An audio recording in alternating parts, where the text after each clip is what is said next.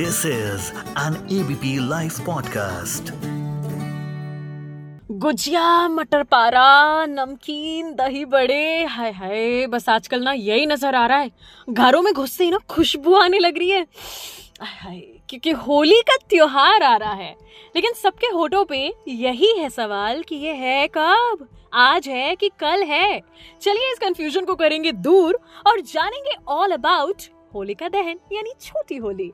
हाय मैं मानसी हूँ आपके साथ एबीपी लाइव पॉडकास्ट पर लेकर एफ़ आई आई जहाँ मेरे साथ में जुड़ने जा रहे हैं Pandit Rajesh Sharma ji. Welcome to ABP live podcast Holi का दहन आखिर क्यों मनाया जाता है?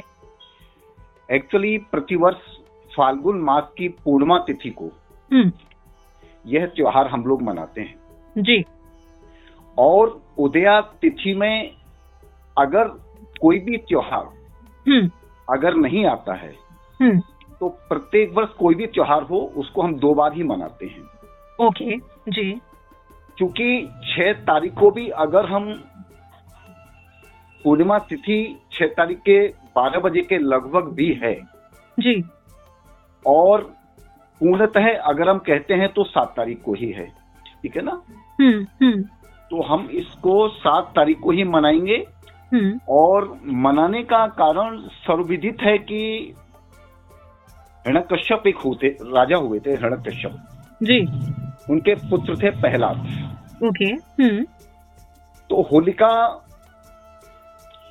को ऐसा वरदान प्राप्त था कि वो अकेले किसी भी रूप में ज़िंदा रह सकती हैं। ठीक है ना? जी जी। तो चूँकि उन्होंने पौराणिक कथाओं में ऐसा कहा गया है कि असुर राज हिरण्यकश्यप के पुत्र प्रहलाद हम्म। भगवान श्रीहर के बहुत अच्छे भक्त थे। ओके जी। सदैव भगवान का सुमिरन करते थे। हम्म। और हिरण्यकश्यप ऐसा चाहते थे कि उनका बेटा सिर्फ़ मेरा ही सुमिरन करे भगवान हरि का सुमिरन न करे। जी। अतः प्रहलाद ने रा, राजा हिरण्यकश्यप ने प्रहलाद को मारने के लिए हम्म।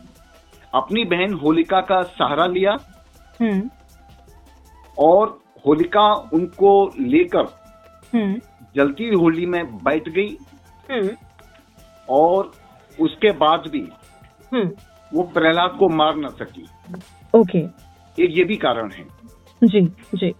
क्योंकि वरदान उनको अकेले प्राप्त था और चूँकि वो प्रहलाद को लेके बैठी तो उसमें प्रहलाद निर्विघ्न रूप से नहीं जलते हैं और चिता से बाहर आ जाते हैं और हम्म। होलिका उसमें भस्म हो जाती है। कहने का आशा यह है कि बुराई पर अच्छाई की विजय। जी जी। ठीक है ना? ऐसी ऐसी मान्यता है। जी तो शायद इसीलिए हम होलिका की पूजा करते हैं। बिल्कुल। और दूसरा ये भी है कि ग्रीष्म ऋतु का आगमन होता है और शरद ऋतु का जाना भी होता है। Okay okay okay. Ji ji. अच्छा होलिका क्यों जलाते हैं? ये भी आपने हमें बताया ही बताया। पौराणिक कथाएँ भी बताई। क्या इसके अलावा भी कोई पौराणिक कथाएँ हैं? इसमें ऐसा भी है कि वैज्ञानिक दृष्टि से अगर हम देखते हैं तो शीत ऋतु का समाप्त होना और ग्रीष्म ऋतु का आगमन। हम्म। और दूसरी चीज़ ये भी है कि ऋतु के बदलने के कारण हमारे शरीर पर बहुत सारे संक्रमणों का प्रभाव होता है। जी। जो कि हमारे वायुमंडल में है। बहुत सारे। कीटाणु हैं।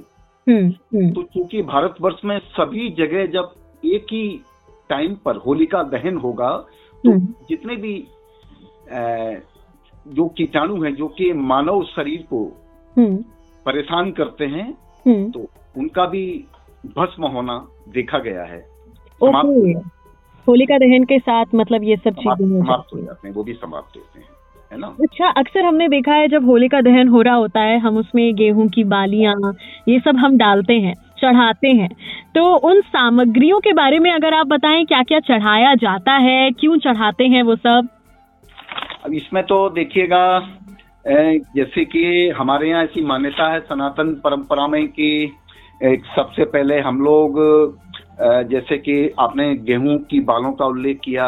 चने को भी हम लोग तोड़ के लाते हैं। चने के छोटे छोटे पौधे होते हैं हाँ जी हाँ और जी। उनको जलाते हैं हम्म। और उसके बाद सर्वप्रथम अपने देवताओं को अर्पित करते हैं। ओके। हम्म हम्म। ये आप सबसे पहले स्वीकार करें उसके बाद ये हमारे भोजन के रूप में हम इसको स्वीकार करेंगे। जी। ऐसा ऐसा भी देखा गया है और ये सत्य भी है। जी जी जी। तो ये सारी चीज़ें अर्पण इसलिए की जाती हैं होलिका इसीलिए की। जाती है। जी। इस बार होलिका दहन के बारे में जानना चाहेंगे कब है? क्योंकि कुछ लोग कह रहे हैं आज है कुछ कह रहे हैं कल है कुछ कह रहे हैं दोनों दिन है। और ये दो दिन अगर पड़ रहा है तो क्यों पड़ रहा है? क्या पहले ऐसा कभी ऐसा कोई योग बना है? हाँ पहले भी ऐसा हुआ है और इस वर्ष शाम को छह बजे के बाद भी इसको मनाया क्षमा चाहेंगे रात को बारह बजे के बाद भी छह तारीख को। होलिका दहन कर सकते हैं लेकिन सनातन परंपरा में सबसे बेहतर जो तारीख है वो सात मार्च है। अच्छा ओके। और चाहे छह बज के चौबीस मिनट से लेके आठ बज के इक्यावन मिनट तक बहुत ही शुभ मुहूर्त है यानी सात तारीख को सात मार्च। सात मार्च शाम का? जी हाँ सात हाँ जी हाँ सात मार्च को साढ़े छह चौबीस से लेके आठ इक्यावन तक हम्म। हम होलिका दहन कर सकते हैं और हमको करना भी चाहिए। और आज जो लोग कह रहे हैं कि आज भी है? आज भी वही है कि उदया तिथि के बाद जैसे फॉर एग्ज़ाम्पल सूर्य का उदय अगर सवा पाँच बजे है और वो पूर्णिमा तिथि हमको अगर साढ़े चार पौने सूर्योदय के बाद मिल रही है हम्म, तो निसंदेह वो त्योहार सात मार्च को जाना है। ओके। हम्म। पूर्णिमा के रूप में छह तारीख को भी है सात को भी है लेकिन सात पूरी तरह श्रेष्ठ है। और आठ तारीख को आठ मार्च को रंगों वाली होली जिसे हम धुलंडी कहते हैं। हम्म हम्म हम्म। मंजल कुली भी कहते हैं इस नाम से भी जानते हैं वो मनाई जाएगी। बिल्कुल बिल्कुल। अब होलिका दहन करने के जो फ़ायदे हैं उनके बारे में भी मैं जानना चाहूँगी क्या क्या असर इसका एक पड़ता है शख्स पर अगर कोई होलिका दहन करता है तो?